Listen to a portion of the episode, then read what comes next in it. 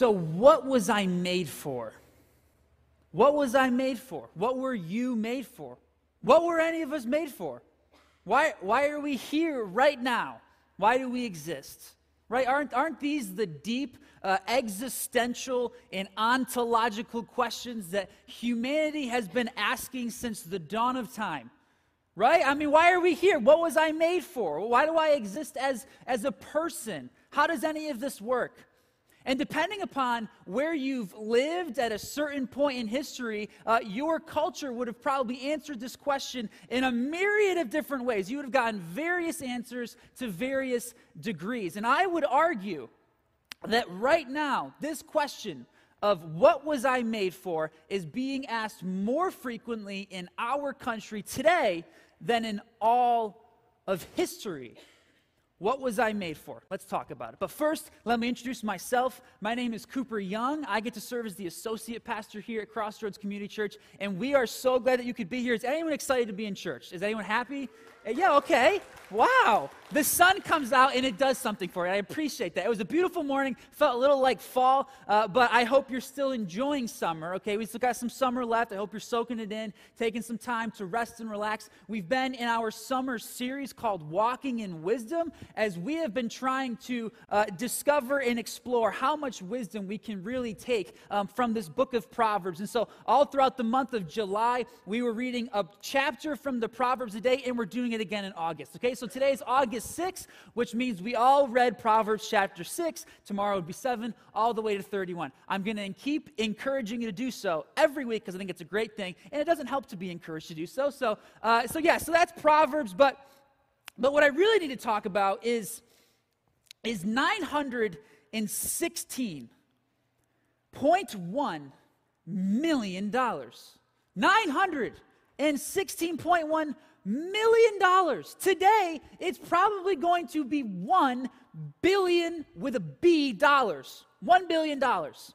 The biggest opening of 2023, the biggest the third biggest opening for a July movie ever, and the biggest opening for a movie that wasn't a sequel or a remake. The Barbie movie. Barbie. Have we heard of this? Have you heard of this thing? This thing is nuts, okay? This is the reason why you've probably seen people walking around wearing pink everywhere all the time, all of a sudden. The Barbie movie. Now, here's what I would say there's a lot of conflicting opinions and things about the Barbie movie. Maybe you've seen it, maybe you haven't, maybe you won't see it. Whatever the case is for you, here's what I know to be true tons of people are seeing this movie, millions of people are watching the Barbie movie. I saw it, okay? Guilty as charged. I saw the Barbie movie. I saw the Barbie movie. And I thought the Barbie movie was actually quite helpful for a couple of different reasons, okay? Because the characters in the movie, they pose a lot of different questions, okay, to the audience. And, and I think those questions are very helpful because they give me a window into how people in today's culture and society, how they're thinking, what they're thinking about. And so I want to talk about a couple of those things that the movie talks about, okay? So one of the things is this. The question is, how are we supposed to live in this irrevocably messed up world? That's a quote from the movie. How are we supposed to live in this irrevocably messed up world? Which, if you've been coming around for any length of time over the past couple of months, you know we actually enjoy talking about this question, right? We think we have some answers to that. How do we live in this irrevocably messed up world? And the movie would answer it by saying it like this On your own, that's it, on your own. We're not super sure, but all we know is you're probably supposed to do it by yourself. And here's why I know that. Because, and I'm not going to spoil in the movie for you, okay? If you're like, I was seeing it this afternoon. No, you probably weren't. But I'm not going to spoil the movie, but here's what happens. Towards the end of the movie, what Barbie decides in, in answer to this question is that it's not supposed to be Barbie and Ken. It's not supposed to be Barbie and Ken. It's Barbie and it's Ken. There needs to be a clear separation between the two. And again, what we, be, what we begin to see is this messaging of individualism that I keep talking about. This individualistic idea that people are really trying to grab onto and make to be true for their lives. It's Barbie and it's Ken. And then after Barbie decides that, she has this moment, okay? At the end of the film, there's this scene, the, the last scene in the film and I'm telling you what, I have scoured the internet for any article, opinion piece, random blog post of someone who would be talking about this last scene because it was kind of a big deal. And no one's talking about it. On Google, I couldn't find anything. Everyone wants to talk about the last line in the movie. I'm not talking about the last line in the. I'm talking about this last scene, okay? And it's Barbie, and she's with her creator, and she's having this moment where she's trying to figure out if she wants to become a person or not, okay? That's what she's saying. And so she asks her creator, she's like, So as a person, we just have a life and die? We just have a life and die? Is that how it works? To which her creator responds, Yes. But there is no planned purpose or story for you. And that's supposed to be encouraging in some way. That's supposed to bring some kind of comfort. I don't find that super encouraging. But while this scene is playing out, there's this song that's playing in the background, and it's entitled what was I made for? What was I made for? What, would I, what was I made for is currently the number seven most popular song right now. What was I made for? Everyone's listening to this song. Everyone's asking this question. What was I made for? It's by Billie Eilish. You don't care. But, but Billie Eilish controls a lot of philosophical teaching of the younger generation. Anyways, what was I made for, right? And so this is the question that Barbie is leaving millions of people thinking about as they're exiting the theater. So then, what was I made for? What were we made for? Come on, Barbie, give us an answer. And they don't. They're just like, no, no, go try and figure it out. We think that if you can figure it out for yourself, it's probably wrapped up in this idea of doing whatever makes you individually the most happy. So go try and figure it out. Thank you for your money. Bye. And that's where they leave you. And it's a, it's a crazy experience walking out of there. But here's what I'll tell you we can have answers for those things. And, and that's where the culture in the world is living right now. These are the thoughts of your kids. These are the thoughts of your spouses, your grandkids, your friends, your teachers. This is what people are trying to figure out. What was I made for? And this is why I actually love Young Life so much. This is why I love Young Life so much. Because Young Life, their motto is, You were made for this. You were made for this. And so, Young Life's entire ministry model, the, their philosophy for ministry is all built on this one idea, this one word. And it's a word that starts with an R. And that word is relationships. Relationships. And so, as kids are going around camp, maybe you had some kids go to camp, some grandkids, some friends go to camp. Maybe you went to camp. All around, you see, you were made for this, you were made for this, you were made for this. And that this that they're talking about is this idea of relationship, real, authentic, deep, in loving relationship. And the hope is that a student, a child, a teenager would see in the life of their leader someone who is giving up, sacrificing so much of their life to show up in the highs of life, in the lows of life, and in just the regular mundane of life. And that as they build that relationship with those kids, that they would begin to earn the right to share the message of the gospel. And the hope is that when they do that, that that real, deep, authentic, and loving relationship that they've built with their leader would then translate into a relationship with Jesus. And so this is where the Barbie movie misses it, or Barbie the movie, whatever you want to call it. This is where it misses it because people walk out of the theater and they're feeling sad and they're feeling confused because they're not sure what was what I was made for and I was just told that I'm supposed to only do life by myself and on my own. And Barbie's answer to trying to navigate this irrevocably messed up world is to pursue this idea of protection in isolation and individualism for the sake of finding purpose and happiness. It's totally void of relationship. And what someone who follows that line of thinking is going to find is loneliness, depression, and a dissatisfaction with life. It's going to be hard to make it in this world. And that's why we learn in Proverbs 18:1 that Solomon tells us this. He says, "One who isolates himself pursues selfish desires he rebels against all sound wisdom. In other words, if you're going to try and do the thing where you just go off on your own and do life your own way because you think it's going to make you happy, what you're going to end up doing is you are going to rebel against all sound wisdom. And remember, wisdom is the skill to survive and thrive in this world. And you're, so you're going to be going against the very thing that's going to help you make it and even enjoy your time in this world. We were not made for that. We were made for this. We were made for this. We were made to be in a relationship with God and with one another. But I don't fault the Barbie movie entirely, okay? I don't fault it entirely because uh, it, it did present a lot of issues that do exist in a messed up world unrealistic expectations that, that are put on people, uh, historical mistreatment of those without power and authority, abuse, inequality, the devaluing and dehumanization of people. It's all there. And so I can understand why it seems like the answer at this point is probably just, well, let's all go do our own thing and hopefully that will fix it. But it won't work. But we here, as followers of Jesus, we have the tools forgiveness, repentance, sacrificial love that allow us to exist in real, healthy, loving, deep, and authentic relationships with one another. And we get to demonstrate to the world just how beautiful relationships were created to be. And there's many kinds of relationships, right? And so the way that we see relationships the most expressed scripturally is through the idea of familial relationships, family relationships. And so that's why the title of my message today is Family Matters. Family Matters. Now, a big reason why uh, we get to exist in healthy relationships with one another is because God has already demonstrated what that looks like for all of eternity. And so we get to see what this looks like in the doctrine of the Trinity. Let me talk about the Trinity, right? So the Trinity, this is the Godhead, okay?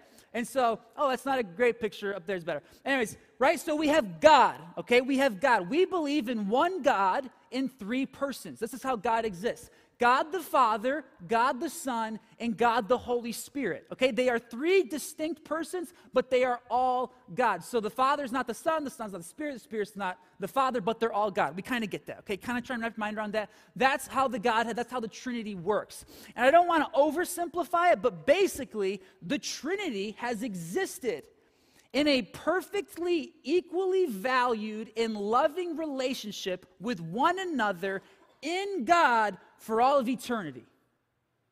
Do we kind of get that? A perfectly equal, equally valued, loving relationship with one another for all of eternity. Because God is perfect and God is perfectly loving. And all three persons are equal in value to one another. And so the Father is not better than the Holy Spirit. Jesus the Son is not better than the Holy Spirit. The Father's not better than the Son. The Son's not better than the Father. None is better than one another. They are all equal in value. Now, that's important.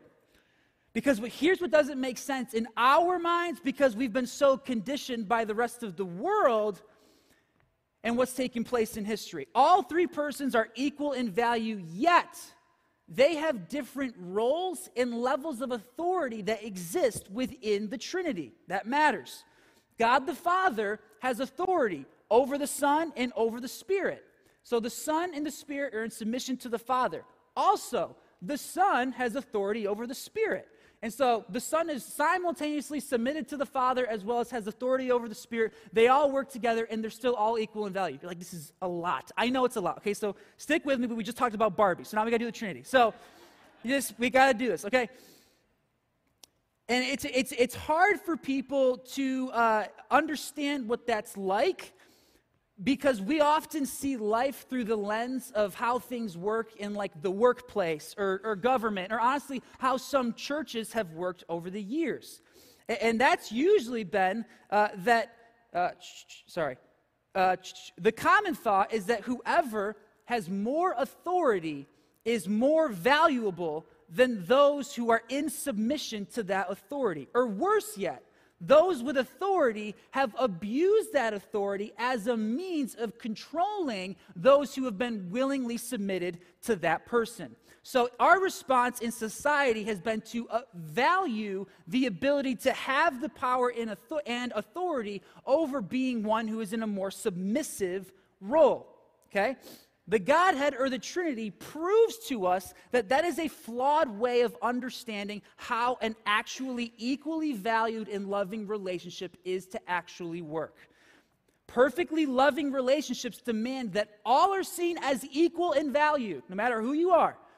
But it's also necessary to maintain different roles within our relationships because when we do so, we are expressing the nature of God more fully.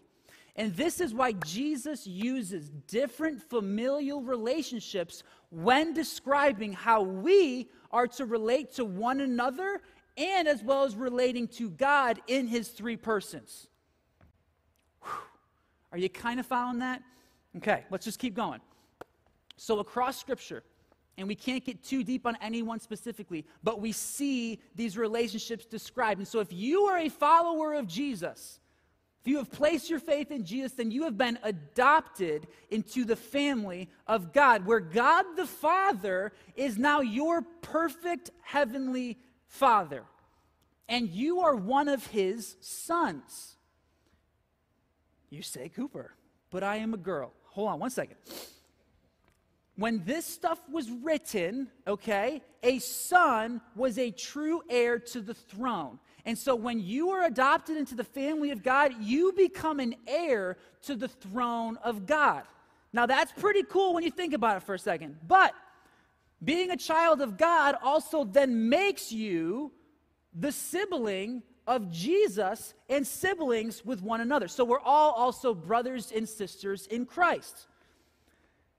So even if you hate your biological family, or just never want to talk to them again, or don't have family, when you place your faith in Jesus, you are adopted into the biggest family that's ever existed in history. And that's where you belong forever. That's good news. Now, we as the church are then also described as the bride of Christ. So, if you have a relationship with Jesus, you are also his bride. So, girls have to kind of get used to the idea of being sons, and guys have to get used to being the idea of brides because that's just how it works scripturally in the family of God. So, kind of get over it. But, anyways,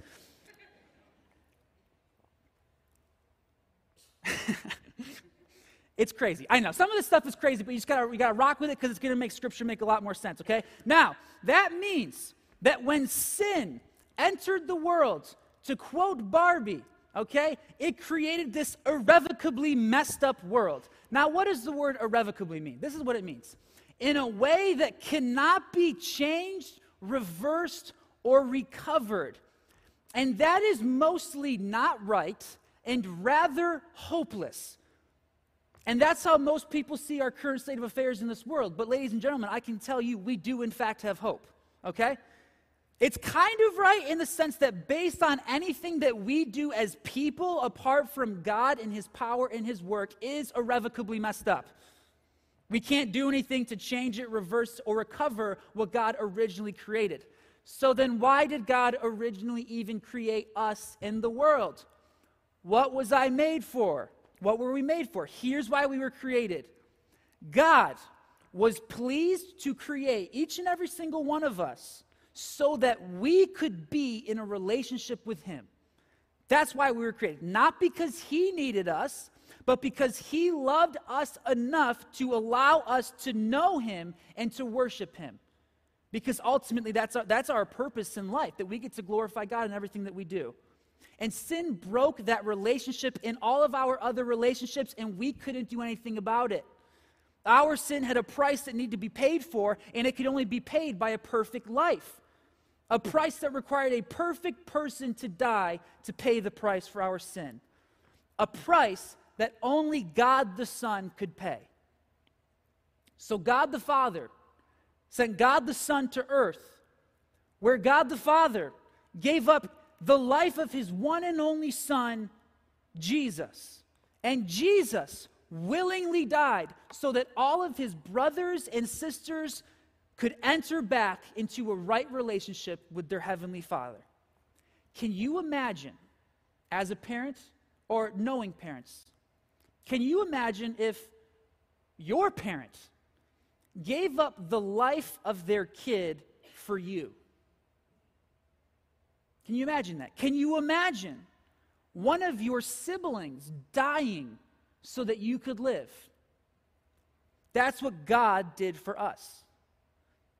But Jesus came back to life, defeating death once and for all, and proving that the love of God was even more powerful than death. But you and I both know the world is still messed up, just not irrevocably. People still make it hard to be in relationship with them. Things don't work the way they should work. Sickness and death are all very real. But that's why Jesus, as our bridegroom, is coming back one day for his bride, for us, for the church where he will rid the world of all evil and injustice once and for all, bringing with him a new heaven and a new earth, where all of those who have been adopted into the family of God will exist together in perfectly loving relationships with and in the presence of the Godhead for the rest of eternity. Amen. That's good news. It's amazing. So, why do I share all this? I say all this because the relationships in our families matter. Okay? And when I say families, I'm talking about our church family as well as whatever biological or blended family you belong to. Why do they matter? It's because if you're a follower of Jesus, you're a child of God and you're a brother and sister in Christ. And so none of us should ever feel totally alone.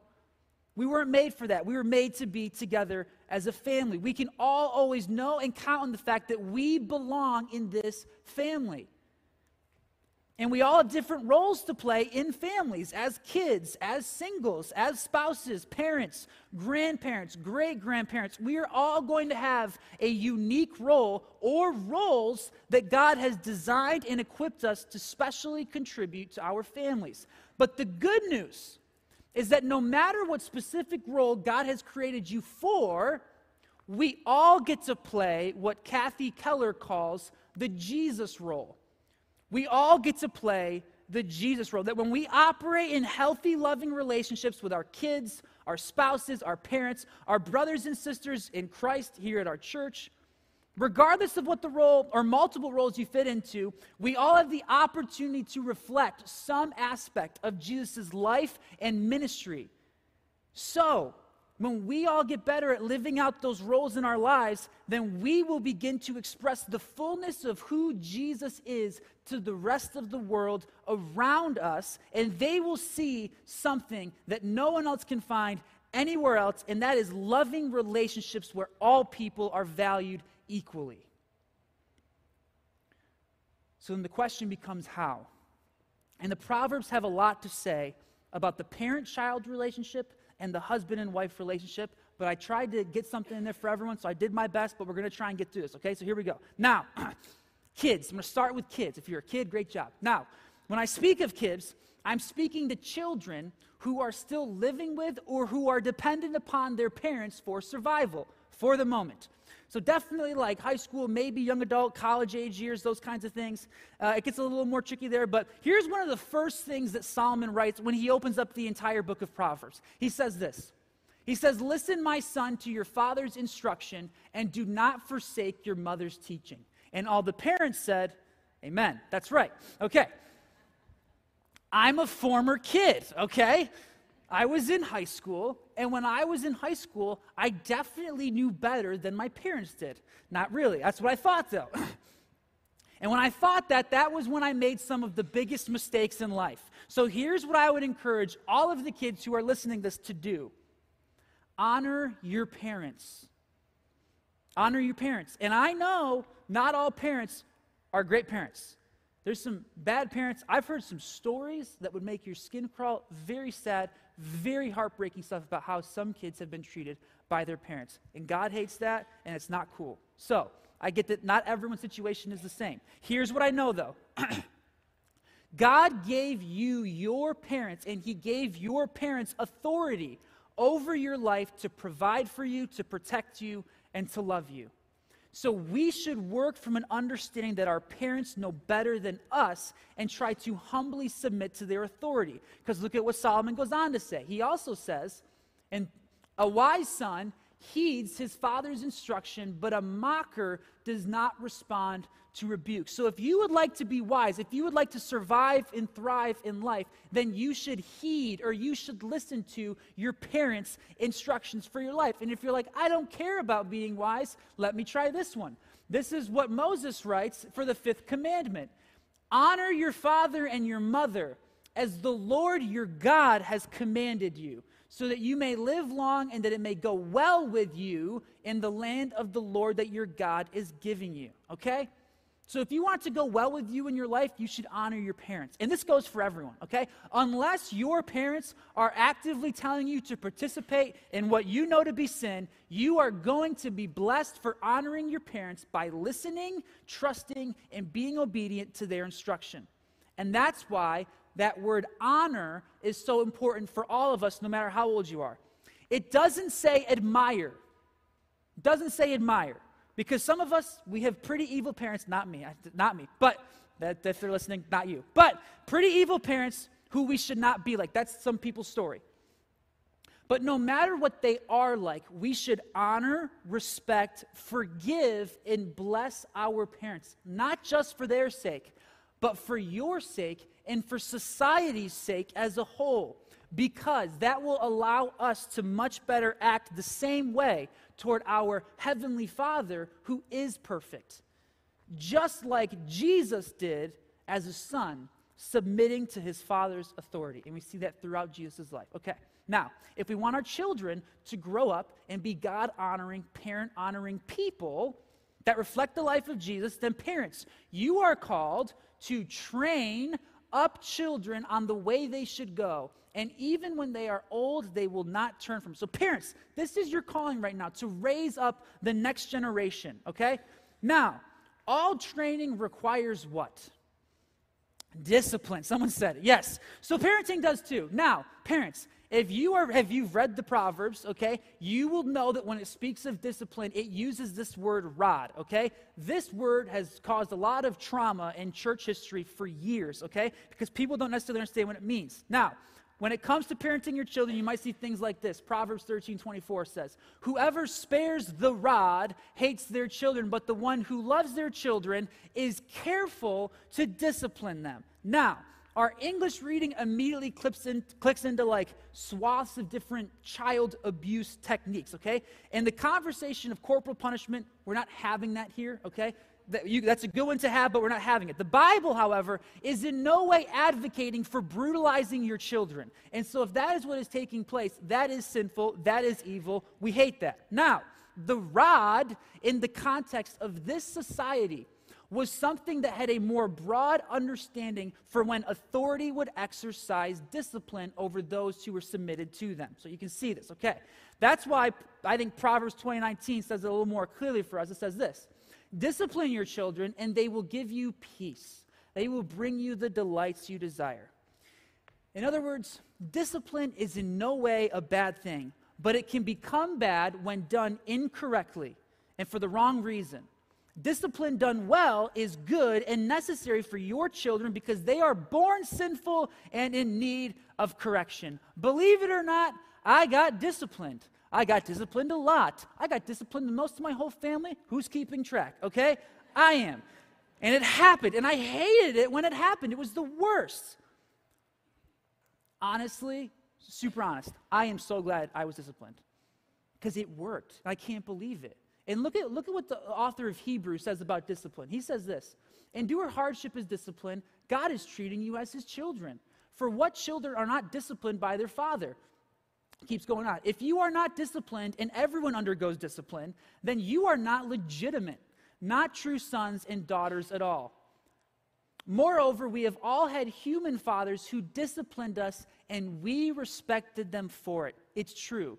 This is my experience. This is what I lived uh, how much more should we submit to the Father of spirits, God, and live? And it keeps going. They disciplined us for a little while as they thought best. Now, sometimes parents get it wrong, okay? Parents, you should do your best, but kids understand that parents are going to get it wrong sometimes. They're trying to do it, hopefully, from a place of love and not anger. They're going to do their best. They're not going to always get it right.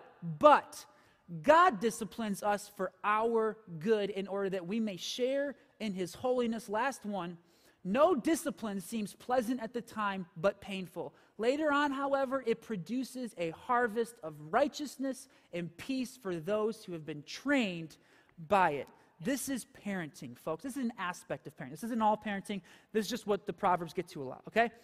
But how you discipline is what really counts, okay? Because you should never discipline out of anger, only out of love. Now, I'm not a parent, okay? And I don't have any news for you today. Now, as parents, you are called to discipline your children just the way that God does for us. And so I took the advice of a parent. And here's what Andy Stanley would say about disciplining as a parent. He would say, always discipline toward relationship, okay? The idea of discipline should be that because your sinful child has done something wrong, they have damaged their relationship, whether it be with a sibling, a parent, a teacher, whoever it may be, because of their wrong, they have created this rift in a relationship, and that needs to be restored, okay? And so, him and his wife, Sandra and Andy, would always discipline by the three D's. They would discipline for this they would discipline for disrespect, they would discipline for dishonesty, and they would, dis- they would discipline for disobedience, okay? Because all three damage your child's relationship with someone else. But parents, disciplining your kids in love, okay, is just one aspect of parenting, one of many. Now, I'm going to argue that there is an aspect of parenting that is the most important for your kids' success, and it is by how you love one another. And so, lastly, today we're going to talk about marriage. Now, I truthfully can't say everything I want to about marriage in three minutes, but here we go, okay?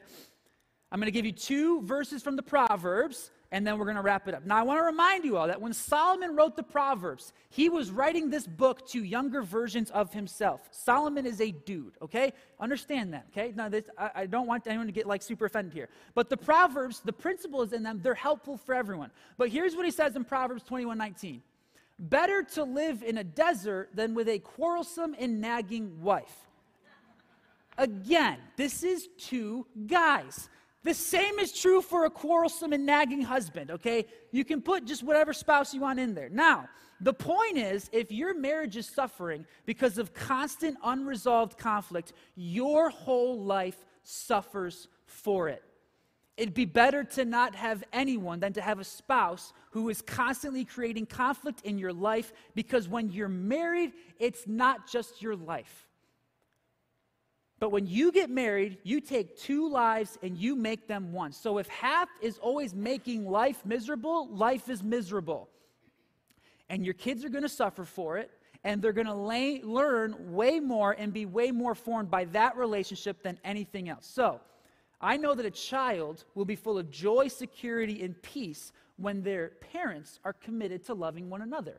Which brings us to our last Proverbs, 1822. He who finds a wife finds what is good and receives favor from the Lord. July 18th is my anniversary. I read this on July 18th. I thought that was rather nice. Now it's true. Now, here's the thing. Again, you can say he who finds a wife or a husband. The implication here is that that husband or wife, that spouse, is a good one.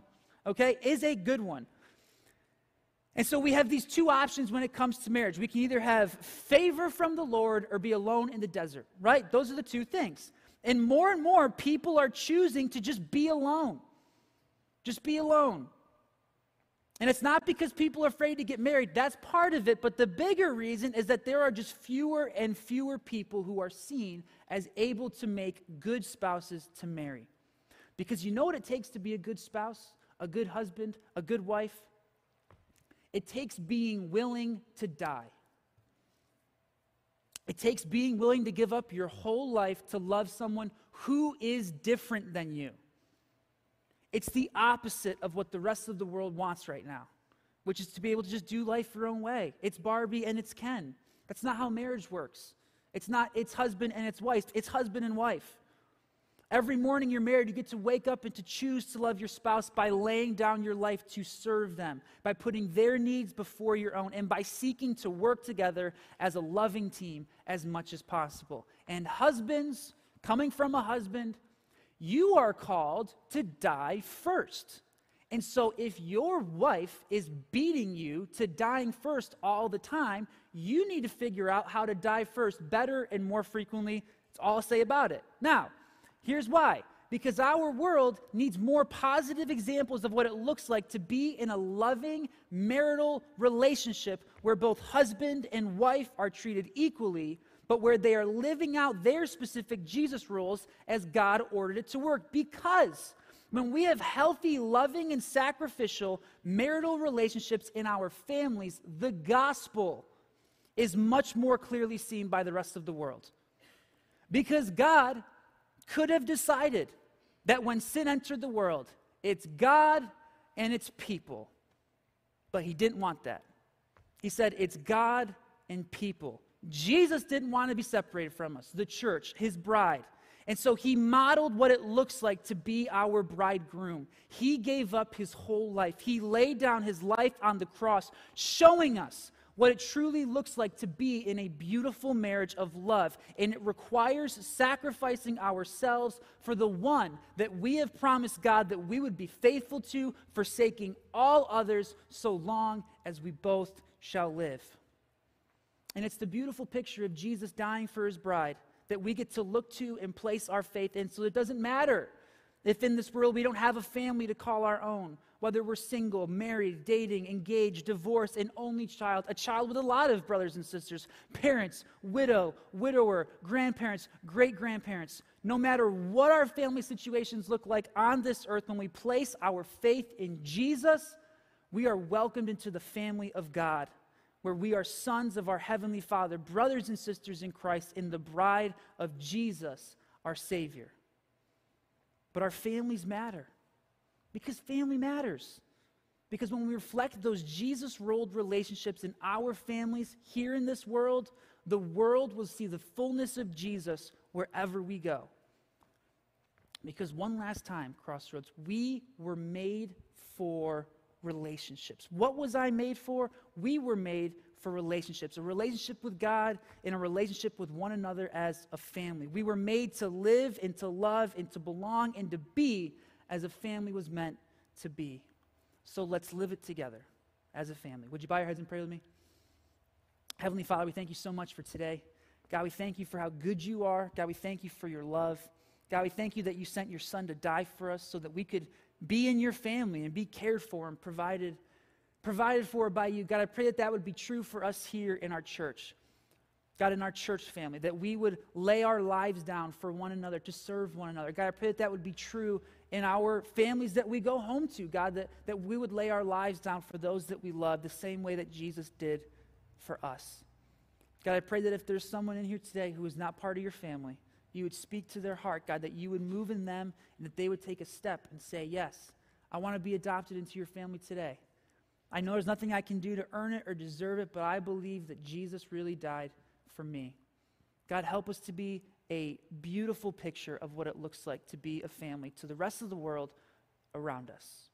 And it's in Jesus' name I pray. Amen. Now we are going to enter